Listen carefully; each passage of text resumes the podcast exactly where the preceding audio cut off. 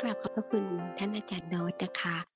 ก็คิดว่า 42 นาทีผ่านมานะคะ ดึงให้เราอยู่กับการฟังเทศของพระอาจารย์นะเจ้าค่ะพระอาจารย์ แม้จะไม่เห็นหน้านะแต่เสียงน้ำเสียงหัวเราะของพระอาจารย์ทำให้พวกเราอบอุ่นนะคะ แล้วก็ธรรมะที่พระอาจารย์ถ่ายทอดมา เกิดจากการกลั่นกรองประสบการณ์นะคะ ว่าทำอย่างไรสำคัญยังไง เนี่ยวันนี้ทำให้รู้สึกว่าพวกเราตื่นขึ้นมานะคะว่าอานอกจากจะรู้ตัวแล้วอะต้องรู้ด้วยว่าขณะนั้นน่ะรู้สึกตัวเป็นอย่างไร เพ่งจ้องหรือว่า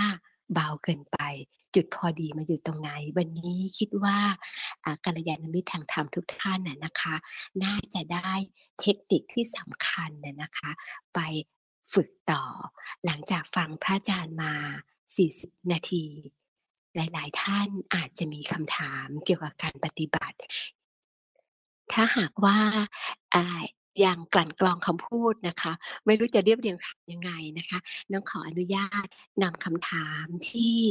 มีผู้ส่งเข้ามาล่วงหน้า ก็สอดคล้องกับการเทศของพระอาจารย์ในวันนี้พอดีเลยนะคะคำถามที่หนึ่งนะคะพระอาจารย์มันจะเป็นเหมือนกับสามคำถาม แต่เป็นเรื่องเดียวกันนะคะท่านนี้ถามว่า คำว่าสติอัตโนมัติหมายความว่าอย่างไร และทำอย่างไรจึงจะมีสติอัตโนมัติ และบุคคลธรรมดาทั่วไปแบบเราๆเนี่ยนะคะ มีโอกาสที่จะมีสติอัตโนมัติได้ไหม หรือว่าสติอัตโนมัติเนี่ยจะเกิดขึ้นได้เฉพาะพระอริยะเจ้าเท่านั้น กราบนิมนต์พระอาจารย์ เจ้าค่ะ เรียนก่อนเนก็เป็นคำถามที่ที่ดีนะสติอัตโนมัติถ้าคนที่ปฏิบัติระดับหนึ่งนะแล้วก็รู้ตัวยังไม่ใช่เป็นพระอริยเจ้านะแต่ก็น่าจะเคยเกิดสภาวะสติอัตโนมัตินะคือสติอัตโนมัติจริงๆคือแค่เป็นสติที่มันเกิดของมันเอง อืมเกิดของมันเอง แต่แต่ความต่อเนื่องของคำว่าอัตโนมัติ มันจะนานขนาดไหน บางคนอาจจะเป็นวันสองวันบางคนอาจจะเป็นครึ่งวันเนี่ยมันอาจแตกต่างกันนั้นสติอัตโนมัติก็คือสติที่มันเกิดของมันเอง แต่ความต่อเนื่องคนแต่ละคนอาจจะแตกต่างกัน อันนี้ในระดับปุถุชนหรือระดับพระอริยะก็สามารถมีได้เหมือนกัน แต่ความนานต่างกัน แต่แต่ตัวปัญญา ต่างกันนะระหว่างปุถุชนกับพระอริยะ การรู้ตัวเนี่ย มันสามารถมีได้เรื่อยๆบางคนมีแม้ทั้งตอนนอน ก็ก็เป็นไปได้สติเป็นอัตโนมัติสติเป็นอัตโนมัติจะเกิดขึ้นได้อย่างไรนะที่จริงถ้าเราเข้าใจว่าสติคือการระลึกได้ การที่เราคอยหมั่นที่จะรู้กายรู้ใจตัวเองบ่อยๆนี่แหละเมื่อเรารู้รู้บ่อยๆคราวนี้ สติมันเกิดของมันเอง มันคล้ายๆคล้ายๆเหมือนเราสนใจอะไรสักอย่างพอเราสนใจสิ่งนั้นบ่อยๆจิตเขาเขาจดจำหรือว่าเขาระลึกที่จะเห็นสิ่งนั้นเอง เอาง่ายๆสมมติถ้าเปรียบเทียบแบบ แบบทางโลกก็ได้เช่น เวลาบางคนสนใจ เช่นดูต้นต้นพยุงสมมติหรือต้นไม้อะไรก็แล้วดอกไม้อะไรแต่เราสนใจดูสิ่งนั้น เราเดินไปเรานั่งรถไป ตาก็จะบอกสิ่งนั้นหรือบางคนชอบดูนกอย่างนี้เออถ้าเราแบบคนไม่ชอบตัวนกก็อาจจะเห็นผ่านๆไม่ได้สนใจมากเห็นตัวสองตัว แต่คนที่ชอบดูนกเดินไปนั่นก็เห็นนกนั่น เห็นนกนี่ได้ยินเสียงนกอยู่ตรงนั้นตรงนี้คือเวลาเราสนใจอะไรจิตมันก็จะไปรับรู้ไปเห็นสิ่งนั้นบ่อยๆนั้นเวลาเราสนใจดูกายดูใจตัวเองบ่อยๆแล้วมันรู้รู้แบบนี้บ่อยๆต่อไปจิตเขา เห็นไปรู้เลยเป็นอัตโนมัติของมันเองนี่คือเหตุ เหตุที่จะทำให้เกิดสติอัตโนมัติก็คือการที่เราเหมือนหมั่นโคเคียหมั่นกลับมาดูกายดูใจของตัวเองบ่อยๆแล้วต่อไปจิตเขาเขาเกิดการดูของเขาเองนี่คือมันก็เกิดการรู้ของมันเอง แล้วก็แต่สติอัตโนมัติกับสติที่เหมือนตอนแรกที่เราพยายามจะสร้าง มันอาจจะมีน้ำหนักต่างกัน คือบางทีเราตอนแรกเรามีความเจตนาความจงใจที่จะรู้เนาะเพราะว่าอันนี้ก็สำคัญเหมือนกันในใหม่บางทีถ้าไม่เจตนาเลยก็ก็ลืมไปสักเก้าสิบเปอร์เซ็นรู้ตัวไม่ถึงสิบเปอร์เซ็นนั้นเจตนามันก็อาจจะทำให้ ค่อยๆกลับมารู้มากขึ้นหน่อย รู้ครึ่งหนึ่งหลงครึ่งหนึ่งก็ยังดี แต่พอเรามีการกำหนดรู้แบบนี้บ่อยๆต่อไปสติมัน มัน เคยชินในการที่จะเห็นกายเห็นใจตัวเองบ่อยๆต่อไปก็คือการไม่ได้เจตนาคล้ายๆสติตอนแรกมันมีความจงใจมันก็จะมีน้ำหนัก มันมีความจงใจที่จะทำก็มีน้ำหนักสักหน่อยแต่สติอัตโนมัติเนี่ยไม่มีน้ำหนักเลยไม่มีน้ำหนักมันรู้ตัวแบบเป็นธรรมชาติ แล้วก็รู้แบบเบาๆแต่ก็อย่าไปติดเบานะไม่ถึงว่าไม่ใช่ว่าเราต้องพยายามทำให้มันเบานะ แต่ แต่มันเหมือนรู้แบบเห็นเห็นไปแบบไม่ได้จงใจที่จะต้องเห็น แล้วก็ไม่ได้มีเจตนาจะเห็นนี่คือสติอัตโนมัติซึ่งนักก็สรุปว่าคือ เราหมั่นฝึกที่จะรู้ตัวบ่อยๆ แล้วต่อไปการรู้ตัวมันจะเกิดของมันเอง แล้วก็มันก็จะเกิดแบบรู้แบบง่ายๆรู้แบบเบา แต่ก็ต้องยอมรับมันว่าบางทีมันเสื่อมได้ สติแบบอัตโนมัติมันไม่ใช่ว่าจะต้องแบบเกิดตลอดเวลาบางคนตกใจครับเช่นแบบอู้วันนี้เราปฏิบัติดีมากรู้ตัวแบบเยอะมาก วันรุ่งขึ้นนี้อาจจะเหมือนคนปฏิบัติไม่เป็นเลยก็มีนะจะตกใจนะที่จริงแบบ ถ้าเกิดสภาวะแบบนี้เราจะเอ๊ะทำไม วันนี้เราปฏิบัติดีแล้วทำไมตอนค่ำปฏิบัติไม่ดีเลยบางทีเราตกใจ แต่จริงแล้ว ให้เห็นว่าสติเองมันก็เป็นสิ่งที่บังคับไม่ได้บางทีมันอัตโนมัติเนี่ยรู้ตลอดเวลาเลยแต่บางทีก็แบบเหมือนคุณรู้สึกตัวไม่เป็นเลยก็มีนะอย่าไปตกใจเราก็เราก็ทำเหตุของเราใหม่เพราะว่าเราไม่สามารถบังคับสติให้มันเกิดขึ้นได้ แต่เราแค่สร้างเหตุในการเกิดสติโดยการหมั่นรู้กายรู้ใจบ่อยๆจนแล้วก็อย่างที่พูดว่าถ้าเรา รู้เท่าทันว่ามันมีเจตนาจงใจมากเมื่อขนาดไหน ถ้าเราค่อยๆผ่อนเจตนาตรงนั้น การรู้สึกตัวมันก็จะเป็นธรรมชาติมากขึ้น แล้วก็ต่อไปมันก็จะเกิดการรู้ของมันเองครับ ซึ่งแต่นี้เป็นแค่สติอัตโนมัติแต่ที่จริงหลักสำคัญจริงคือ การเห็นสติ แล้วก็การเห็นธรรมะของสภาวะธรรมทั้งหลายสำคัญกว่าสติอัตโนมัตินะคือเห็นธรรมะ เห็นอาการเกิดดับของความคิด เห็นอาการ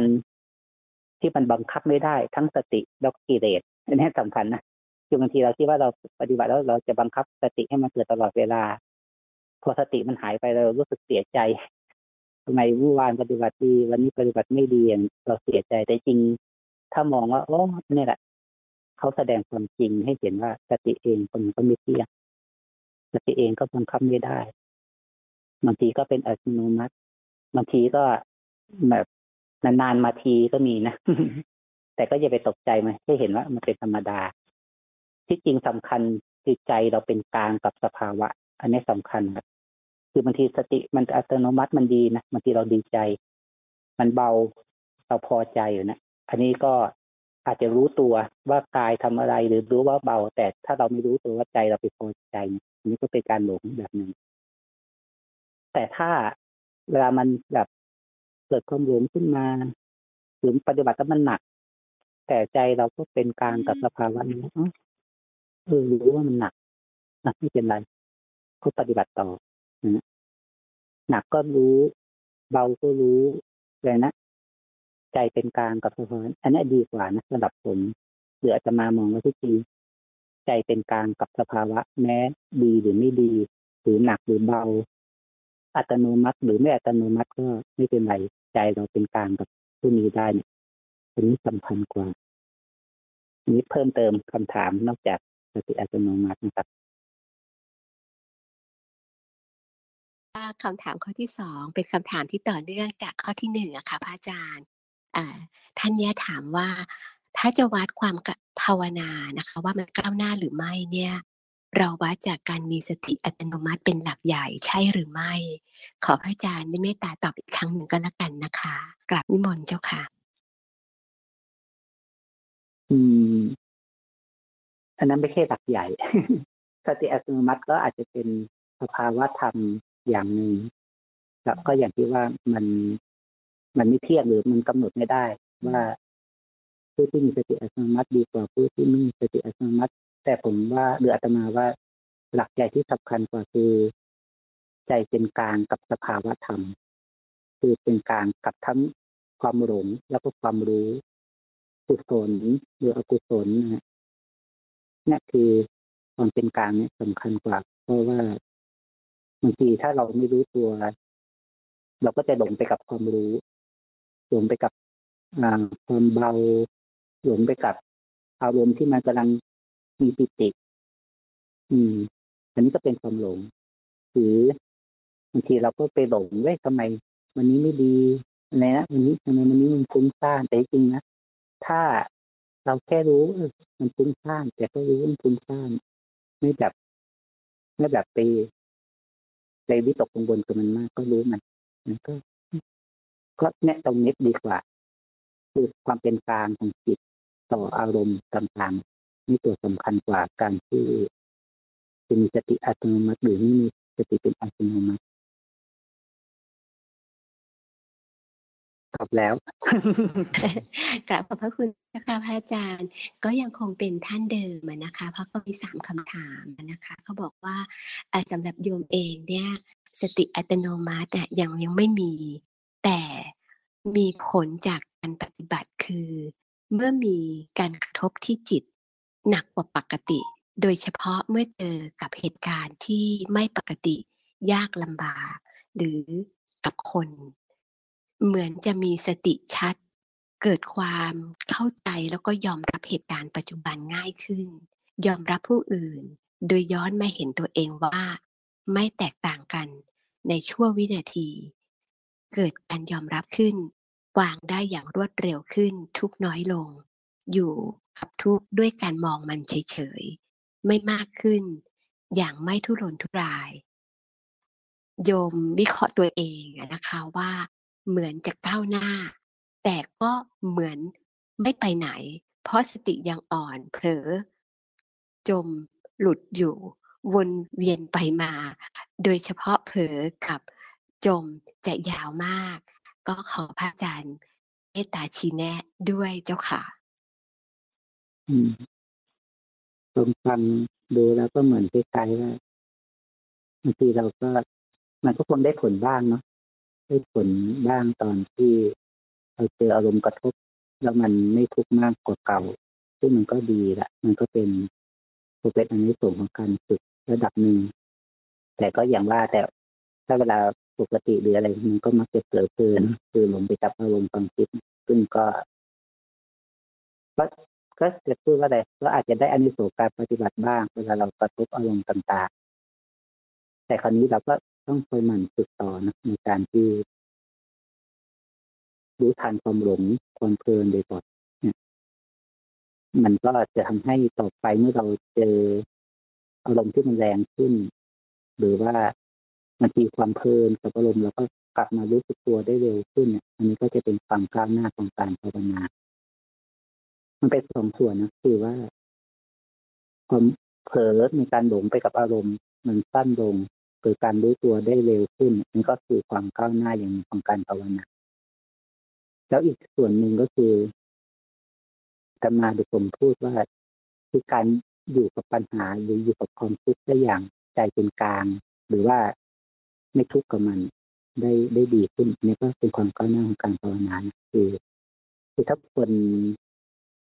คนบางคนเวลาเจอทุกข์มันมันบีบคั้นมากหรือว่าอยากจะหนีไม่อยากทนเนี่ยแต่ถ้าเรามีสติตั้งมั่นมากขึ้นเราเหมือนเราอยู่กับความทุกข์ได้ได้อย่างสงบขึ้นฮะมีแบบดิ้นรนที่จะต้องหนีมันหรือไม่ต้องดิ้นรนที่ต้องไปจัดการมัน แต่เราแบบอยู่กับมันอย่างแบบเข้าใจมันแล้วก็แบบเป็นมิตรกับมันได้ไม่มากกว่าเก่าไม่ได้มองปัญหาเป็น เป็นสิ่งไม่ดีไม่มองปัญหาเป็นสิ่งที่เราต้องหนีแต่ก็อยู่กับปัญหาถ้ามีปัญหาอยู่นะอยู่แล้วก็แก้ไขมันหรือถ้ามันมีความทุกข์เกิดขึ้นมาก็ ไม่ต้องไปดิ้นรนในในเชิงว่า ต้องหนีมันหรือบางคือทุกบางอย่างเราจัดการไม่ได้เราก็อยู่กับยอมรับมันอย่างเช่นร่างกายนะมันเป็นทุกข์เนี่ยมันหนีไม่ได้นะเราอยู่กับความทุกข์เป็นนั้นได้ดีขึ้น ดูอยู่กับอารมณ์ต่างๆอืมอารมณ์ต่างๆ ที่มันดีบ้างไม่ดีบ้าง เราอยู่กับอารมณ์ให้ให้อย่างสงบขึ้นนี่คือความก้าวหน้าก็เลยสรุปไปสองส่วนนะก็คือส่วนหนึ่งคือหลงท่านลงหลงท่านลงรู้สึกตัวได้ได้บ่อยขึ้น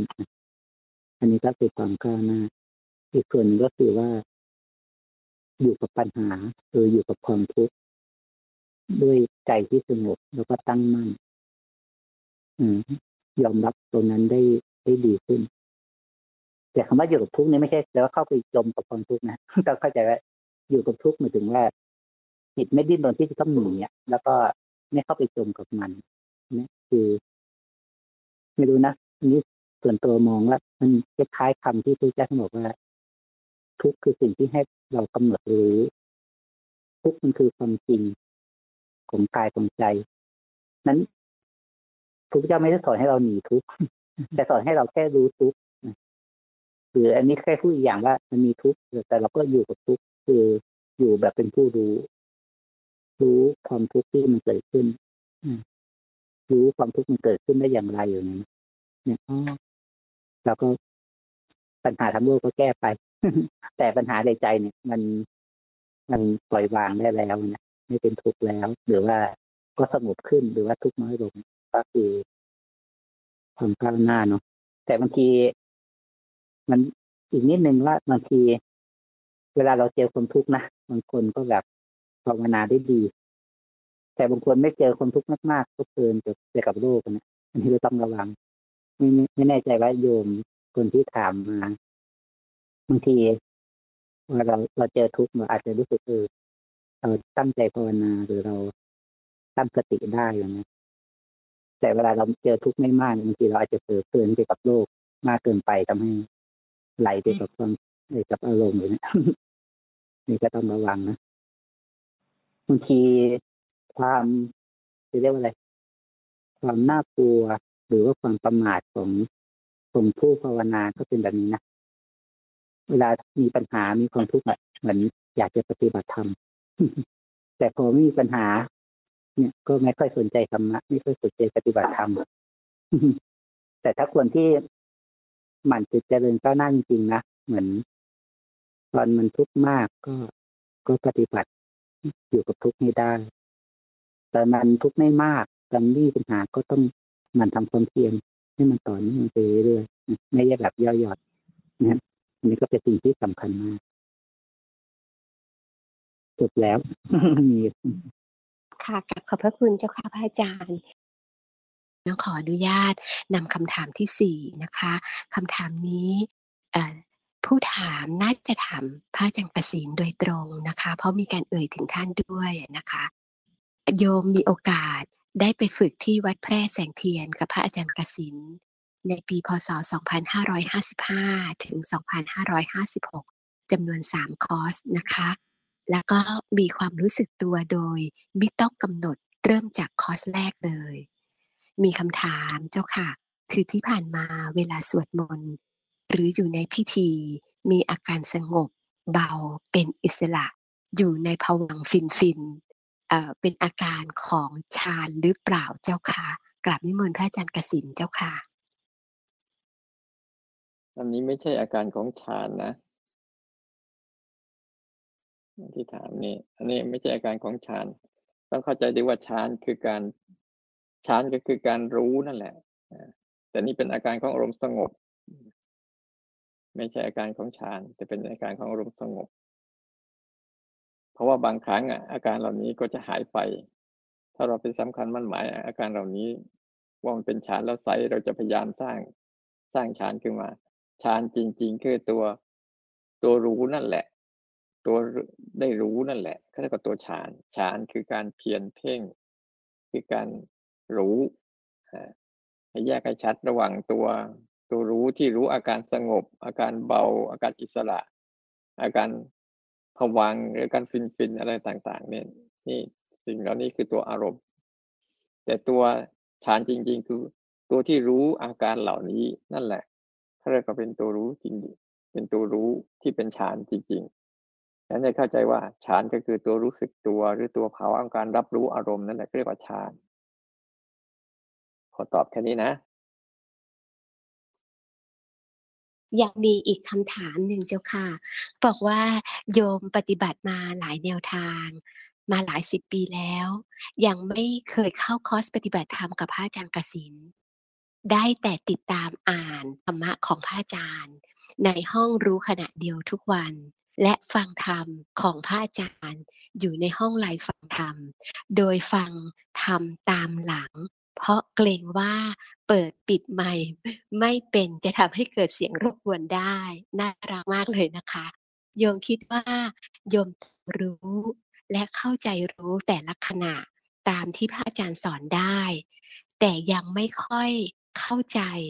ว่าการออกคืออะไร ตรงไหน ออกอย่างไร ทำอย่างไรจึงจะออกได้ เพราะตามที่ยมเข้าใจเมื่อเรา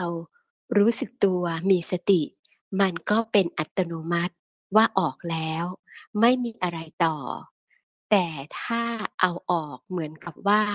เราจะต้องทำอะไรบางอย่าง เจ้าค่ะกลับนิมนต์พระอาจารย์เจ้าค่ะถามเรื่องการการออกนะ เมื่อกี้อาจารย์โนตท่านก็ได้อธิบาย อธิบายไปทีนี้เราต้องเข้าใจก่อนว่า การจะรู้การออกเนี่ย ต้องรู้จักว่าการเข้าเป็นยังไง ถ้าเราไม่รู้จักไอ้ตรงตรงคำถามตรงเนี้ย เรารู้แต่ตัวออก แต่เราไม่รู้จักตัวเข้าถ้าให้สังเกตดูเวลาตัวตัวมันเข้าไปอะเหมือนอาจารย์โน้ตที่ท่านบอกให้ว่าบางทีเราเข้าไปอยู่ข้างในเกินไป หรือบางทีเราก็ออกไปอยู่ข้างนอกเกินไปเพราะว่าข้างในไหมายความว่าที่ที่เข้าไปในห้องเกินไป หรือออกจากนอกห้องเกินไป คือระหว่างรูปและอาการของในก็คืออาการของภายในจิตใจเนี่ย เราเข้าเกินไป นอกก็คือออกไปสนใจข้างนอกจนกระทั่งลืมนะลืมเกินไปอย่างเช่นตาเห็นเห็นรูปแต่ไปสนใจรูปไม่สนใจที่ตาเห็นนี้ก็ออกนอกเกินไป ทีนี้เวลาเราเรารู้สึกว่าเราเข้า แล้วตัวรู้ พอเราได้รู้ปุ๊บเนี่ยมันเป็นการออกแล้ว อันนี้ก็คือส่วนหนึ่งถูกต้องนะเพราะทุกครั้งที่เราเข้าไปแล้วเราเราหลงเมื่อไหร่ปุ๊บเราจะไม่รู้ แต่พอเราออกมาแล้วปั๊บเนี่ย เราจะเห็นสิ่งนั้นทันทีฉะนั้นบางครั้งภาวะของรู้สึกตัวที่เราทำความรู้สึกตัวที่ออกมารับรู้คาว่าออกมาคือออกมารับรู้เรื่องราวของอารมณ์นั้นๆ ออกมารับรู้ อาการของอารมณ์นั้นๆ ไม่ว่าจะเป็นอาการทั้งภายนอกและภายใน ถ้าเราตั้งสติไว้ได้ระหว่างกลางเนี่ย มันจะเป็นลักษณะของการรู้ข้างนอกด้วย คือ เรื่องเรื่องของร่างกายทั้งหมดที่ปรากฏเราก็รู้หรือเรื่องข้างในด้วย ที่มันกำลังนึกคิดด้วย อันนี้ก็เรียกว่าออกนะออกมา แต่บางช่วงที่เรารู้สึกว่าบางทีเรารู้สึกออกมาแล้ว แต่บางครั้ง อารมณ์นั้นยังไม่หาย อารมณ์นั้นยังไม่หาย แล้วใจเรายังพยายามจะทำอะไรกับอารมณ์นั้นอีกเนี่ยอันนี้เรื่องยังไม่ออกนะยังเข้าไป แต่ถ้าออกมาแล้วเนี่ย อารมณ์นั้นจะหายก็ได้ ไม่หายก็ได้ แต่ใจอะมันออกมาอยู่กับการรับรู้เฉยๆหรือบางครั้งที่ว่าบางครั้งต้องพยายามอะไรอีกเนี่ย คือบางครั้ง เราต้องเข้าใจว่าบางครั้งมัน มันเข้าไปแล้วไม่ยอมออกเช่นเข้าไปอยู่ข้างในแล้วไม่ยอมออกเนี่ย บางครั้งเราก็ต้องช่วย รู้แล้ว แต่จิตยังไม่ยอมออกมาเนี่ย บางครั้งเราก็ต้องช่วย คือใส่เจตนากับการรู้ข้างนอกเพิ่มขึ้น คือมารู้สึกที่ตัวก็มากขึ้น มารู้สึกที่กายมากขึ้นนะแต่ในตัวรู้สึกตัวทั้งหมดเนี่ยแค่เราฝึกรู้สึกตัวฝึกการรับรู้อารมณ์นั่นแหละคือเรื่องการออกจากอารมณ์ แต่ตราบใดก็ตาม ถ้าเราไม่รับรู้เราไม่รับรู้อารมณ์ นั่นแหละ เรากำลังเข้าไปในอารมณ์ฉันคำตอบก็คือว่า ใช่อยู่ส่วนหนึ่ง แต่บางครั้งก็ต้องช่วยเขาด้วยนะขอตอบประมาณนี้นะจานโน้ตมีอะไรเพิ่มไหม ตรงตรงเรื่องนี้วันนี้มนหน่อยจริงเห็นแล้วกับ อาจารย์ร้อยเปอร์เซ็นต์นะครับ อาจารย์ตอบได้ไม่ชัดเจนแล้วก็เคลียร์ผมว่าก็เออก็เห็นเห็นด้วยครับ ผมว่าบางทีผู้ปฏิบัติธรรมถ้าไม่เข้าใจคำว่าออกคือการแค่เห็นนะครับเห็นโดยที่ไม่ได้เข้าไปเป็นแล้วก็ไม่ต้องไปไปทำอะไรกับมันแต่ก็อย่างว่าแต่บางทีที่มันเป็นมากๆ ออกไม่ได้ก็ต้องพยายามช่วยมันนิดนึงก็แต่ให้รู้ว่าทำเพื่อช่วยแค่บางขณะแต่ถ้ามันพอออกได้แล้วก็ ไม่ต้องพยายามประคองสภาวะนั้นด้วยเหมือนกันคือโยมก็เวลามันออกแล้ว สิ่งสำคัญคือ อย่าไปประคองสภาวะที่มันออกมารู้มาเห็น เพราะว่าไปประคองมันก็คือการที่มันไม่ได้ออกจริงๆกัน คือเราไป ไปติดไอ้ตัวรู้อีกทีหนึงอันนี้ก็ต้องถ้าจะถ้าจะเสริมนะคือว่าเมื่อมันออกมารู้อะไร แล้วก็ก็ออกจากการไปยึดมันด้วย มันจะดับก็เรื่องของมัน เราก็รู้ใหม่ไปเรื่อยจะจะเสริมตัวนี้ครับ ถูกใช้ได้โอเค ที่ถามเข้ามานะคะ หมดแล้วนะคะพระอาจารย์ ตอนนี้มีสมาชิกท่านใดอยากจะถาม เป็นคำถามสดอีกบ้างไหมคะ หลังจากที่ฟังพระอาจารย์ทั้งสองท่านช่วยกันไขข้อข้องใจแล้วก็ชี้แนะให้กับพวกเราอะค่ะ พระอาจารย์เจ้าค่ะแต่เปิ้ลขอถามหน่อยค่ะ พอดีขับรถไปด้วยแล้วฟังไปด้วยหนูก็เลยไม่ค่อยชัด ที่พระอาจารย์บอกสามแบบเนี่ยค่ะ ทีนี้หนูจับประเด็นได้ว่าสามแบบแบบไหน เจ้าค่ะถามท่านนี้แหละค่ะหน้าที่สามแบบนะคะแบบไหนคะอาจารย์โน้ตครับอ๋อครับคืออันนี้สรุปนะครับคือว่าอย่างอย่างอย่างที่หนึ่งนะคือเราฝึกความรู้สึกตัว แล้วก็ มันก็จะนำไปสู่ความรู้สึกตัวที่เป็นอัตโนมัติที่นำไปสู่การรู้ทั้งกายรู้ทั้งใจ รู้ทั้งข้างนอก รู้ทั้งข้างในนะ ก็นี่คือเราฝึกความรู้สึกตัวอย่างที่หนึ่งส่วนอย่างที่สองอะ มันเป็นการสังเกต ซึ่งมันจะเป็นความรู้สึกตัวที่ละเอียดขึ้นว่า เราไม่ใช่รู้แค่ว่าเราทำอะไรอะ ไม่ได้ไม่ใช่รู้ว่าแค่กายมันทำอะไร หรือมีอารมณ์อะไรเกิดขึ้น กับกายกับใจนะแต่ต้องสังเกตว่าการรู้ตัวนั้นอะ รู้แบบเป็นกลางไหมบางทีบางคนรู้กายก็จริงแต่เรา เข้าไปจมในกาย หรือบางคนรู้ความคิดหรือรู้อารมณ์ก็จริงแต่บางทีรู้แบบเจือด้วยการกดข่มมันอยู่อันนี้ถ้าเราสังอันนี้ถ้าเราสังเกตทันว่า โอ้ มันยังรู้ไม่เป็นกลางรู้แบบยังมีความพอใจ มีความไม่พอใจ อยากให้เป็นอย่างนี้อยู่อันนี้คือคืออันเรียกว่ารู้อย่างไรเนาะไม่ใช่แค่รู้ว่ามีอะไรเกิดขึ้นกับกายกับใจแต่สังเกตเรารู้อย่างไรกับอารมณ์นั้น มันจะนำไปสู่สภาวะที่ว่าใจเป็นกลางใจตั้งมั่น กับอารมณ์ต่างๆ ไม่ว่าจะดีไม่ดีนี่อย่างที่สองส่วนอย่างที่สามคือ มันรู้ถ้านำไปเกิดการเกิดปัญญาเข้าใจความจริงของของกายใจ คือการนำไปเห็น เห็นนั่นแหละ เห็นไตรลักษณ์ของรูปของนามอืเห็นอริยสัจเหตุของการเกิดทุกข์อย่างไรเนี่ยนี่คือนำไปสู่การเกิดปัญญาซึ่ง มันมี คือเป็นการเกิด เรียกว่าเป็นเป็นญาณนะเป็นญาณที่ทำให้เราก้าวพ้นภาวะเดิม คือจิตใจมันมันยกระดับออกมาละอันนี้คือตัวยานสำคัญกว่าตัวฌาน อันนี้ขอขอเสริมมีคนบางคนสงสัยเรื่องฌานต่างๆ ที่จริงในสายปฏิบัติแบบหลวงพ่อเทียน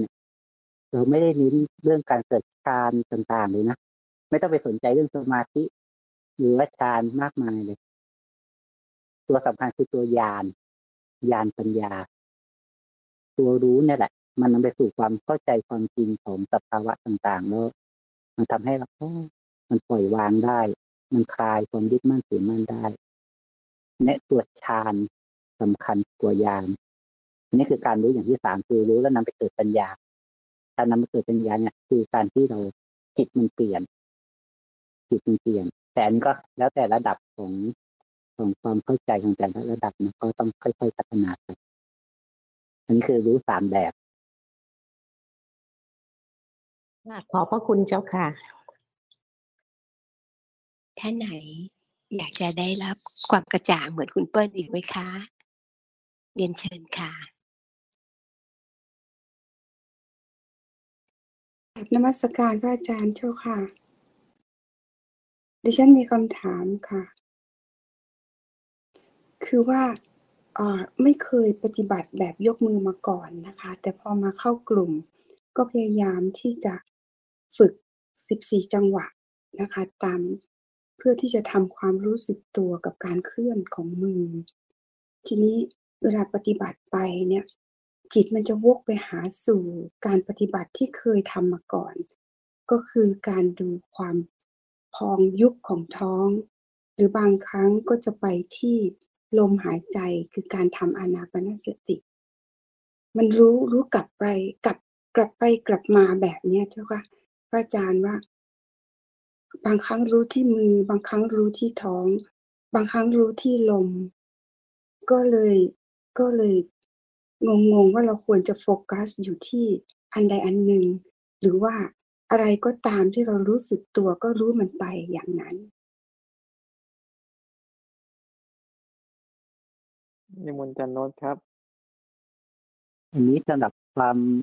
ความเห็นของอาตมาในของผมนะครับก็ที่จริงรู้อะไรก็ได้ที่มันชัดขึ้นมา แต่ก็อย่างที่ว่า แต่เราอาจจะเวลาเรามีกรรมฐานตัวอย่าง อันนั้นอาจจะรู้เป็นหลักเช่นเวลาเรายกมือก็อาจจะรู้ สึกที่ร่างกายที่ยกมือเนี่ยเป็นหลักแต่ แต่ไม่ใช่แปลว่าเราจะไม่ต้องไปสนใจสิ่งอื่นบางทีจิตมันไปรู้ลมหายใจเองบางทีจิตไปรู้ท้องพองยุบเองก็ไม่เป็นไรไม่ผิด ไม่ต้องแบบ ไม่ต้องไปกังวลว่ามันไม่ผิดเออมันผิดหรือถูกนะที่จริงแล้ว รู้อะไรที่เกิดขึ้นกับกายกับใจ ที่มันชัดในขนาดนั้น อันนี้ใช้ได้ แล้วก็แต่ไม่ใช่ ไม่ใช่การพยายามไปหาไปวนดูนั่นดูนี่ตลอดนะอันนั้นก็ไม่ใช่นะแต่เราดูสิ่งหนึ่งเป็นหลักไว้ แล้วก็ถ้ามีสิ่งอื่นแทรกเข้ามา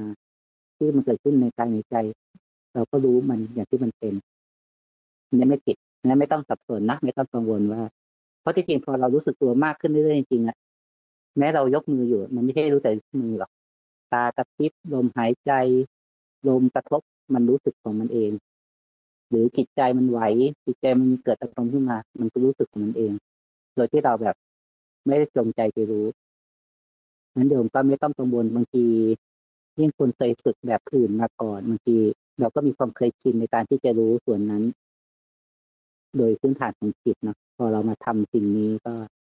มันก็อาจจะกลับไปรู้สิ่งที่เราเคยทำบ้าง ไม่เป็นไร แต่สิ่งแต่ว่า ต้องสำคัญแค่ว่าเราอย่าไปแช่ ในสิ่งนั้น คืออย่าไปแช่แบบบางทีเราไปรู้ท้องแล้วเราไปแช่ท้องอะไรนะหรือเราไปรู้ลมแล้วเราไปไปไปแช่ที่ลมหายใจ อันนี้ต้องต้องระวังว่าไม่หลงไปแช่ แล้วก็ไม่หลงไปบังคับได้ว่าฉันจะต้องเอาพอเรายกมือแล้วต้องรู้แต่มืออย่างเดียวอย่าไปรู้อย่างอื่น ก็ไม่ใช่นะไม่ใช่การที่เราหลงเข้าไปรู้สิ่งนั้น แล้วก็ไม่ใช่การที่เราไปบังคับว่าจะต้องรู้แต่สิ่งนั้นอย่างเดียว แต่เมื่อไหร่ที่เราสามารถที่รู้อะไรก็ได้ที่มันเด่นในกายในใจเนี่ยสติมันจะเป็นแบบธรรมชาติแล้วก็ แล้วก็แบบมันก็จะไม่บังคับ แล้วมันก็จะเห็นว่าสติเองมันก็ มันก็เลือกที่จะรู้ของมันเองนะไม่ใช่ว่าเราบังคับให้สติมันต้องรู้ แต่เฉพาะอันนี้เดี๋ยวก็ไม่ต้องกังวลนะแล้วทำก็ มันจะรู้อะไรก็ได้ แต่ขอแค่ให้รู้ด้วยความเป็นกลาง แล้วก็รู้แล้วก็ไม่ต้องไปยึดสภาวะที่รู้ รู้แล้วก็มันจะรู้ดับใหม่ไปค่ะใช่รู้ใหม่เรื่อยค่ะกราบขอบพระคุณเจ้าค่ะ ก็คิดว่าคำถามแล้วก็คำตอบของพระอาจารย์ คงจะกระจ่างชัดในใจของทุกท่านนะคะ ว่าอ่า วันนี้เราใช้เวลาร่วมกันสองหนึ่งชั่วโมงกับ 22 นาที กับผู้ที่เข้าร่วมฟัง 93 ท่านนะคะ ก็คิดว่าสมควรแก่เวลาแล้วนะคะ ช่วงเวลานี้นะคะ พวกเราจะได้น้อมกราบขอบพระคุณพระอาจารย์นะคะ แล้วก็ขอนิมนต์พระอาจารย์ได้ให้ข้อคิดนะคะปิดการฟังธรรมะในวันนี้ค่ะ ขอกราบนิมนต์เจ้าค่ะ เป็นเป็นโอกาสดีมาก ๆ ที่พวกเรานะได้ยินได้ฟังนะในสิ่งที่เป็นประโยชน์ ต่อการที่เราจะได้นำไปภาวนา จากอาจารย์โน้ตนะก็โอกาสหน้าก็อาจจะขอนิมนต์ท่านได้มาช่วยให้ความกระจ่างกับพวกเรานะในเรื่องของการภาวนาบ้างในเรื่องต่างๆนะเพื่อจะได้เป็นประโยชน์ ต่อการที่จะนำเอาธรรมะ ที่เราได้รับฟังแล้วแล้วนำไปสู่การปฏิบัติ ในภาคของการที่ใช้ชีวิตจริง อย่าให้พวกเรานะฟังอะไรไปแบบเป็นพอประเพณีขอให้ฟังเรื่องนี้แล้วนำไปฝึกฝนและปฏิบัติด้วย เพื่อจะได้ประโยชน์กับตัวเราเองอยากจะช่วยให้เราได้ รู้จักวิธีการที่ว่าเขาบุยคำพูดว่าฟังธรรมะเนี่ยฟังร้อยครั้งพันหนนะไม่สู้กับเราเนะมุ่งมั่นที่จะฝึก ให้เกิดการภาวะรู้สึกตัวอย่างแค่ครั้งเดียว แต่การจะฝึกรู้สึกตัวแค่ครั้งเดียวนะก็ต้องอาศัยการฟังเพื่อทำความเข้าใจก่อน เมื่อเราได้เข้าใจแล้ว ก็อยากให้พวกเราเนี่ยน้อมนำไปฝึกปฏิบัติต่อนะเพราะมันจะเป็นประโยชน์ มันจะได้มีอานิสงส์ร่วมกัน อันในวันนี้ก็ขออนุโมทนากับทุกท่านนะ แล้วก็ขอขอบคุณท่านอาจารย์โนตที่ได้ช่วยให้ความกระจ่างแก่พวกเราที่ตั้งใจมาฝึกปฏิบัติอยู่นะโอกาสหน้าก็อาจจะได้นิมนต์ท่านได้มาให้กำลังใจให้ข้อคิดที่จะนำไปปฏิบัติ เพราะเราต้องเข้าใจว่าในโลกยุคปัจจุบันเนี่ยต่อไปเราอาจจะต้องใช้ลักษณะการสื่อสารกันในรูปแบบนี้ แต่ต่อไปไม่แน่ อาจจะเปลี่ยนในการรูปสื่อสารแบบรูปแบบอื่น อาจจะได้เกิดการแบบเห็นหน้ากันก็ได้เห็นหน้ากันก็ได้ สอบถามกันก็ได้ อันนี้ก็อาจจะเป็นในครั้งต่อไปนี่ก็จะได้ศึกษากับทีมงานดูว่า ถ้าเราจะสามารถไปทำในรูปแบบ ซูแบบอื่นบ้างที่มันจะสามารถให้เห็นภาพกันได้ สอบถามกันได้ แล้วพูดคุยกันได้ในห้องประชุมแบบเนี้ยมันก็คงจะทำให้เรารู้สึกมีอรรถรสต่อการได้รับได้ยินได้ฟังมากขึ้นนะแล้วก็ได้รับประโยชน์มากขึ้นนั้นในเย็นนี้ก็ขออนุโมทนาสาธุทุกท่านนะ ที่ได้รับฟังสิ่งดี ๆ ที่เราจะนำไปใช้กับชีวิตเราใน ช่วงต่อต่อไป จนกว่าจิตใจเราจะมีการพัฒนาก้าวหน้า อยู่กับทุกได้โดยไม่เป็นทุกข์นะเจอกันทุกท่านนะเชิญนะขออนุโมทนากับอาจารย์โน้ตด้วยแล้วก็ขอเจริญพรทุกๆท่าน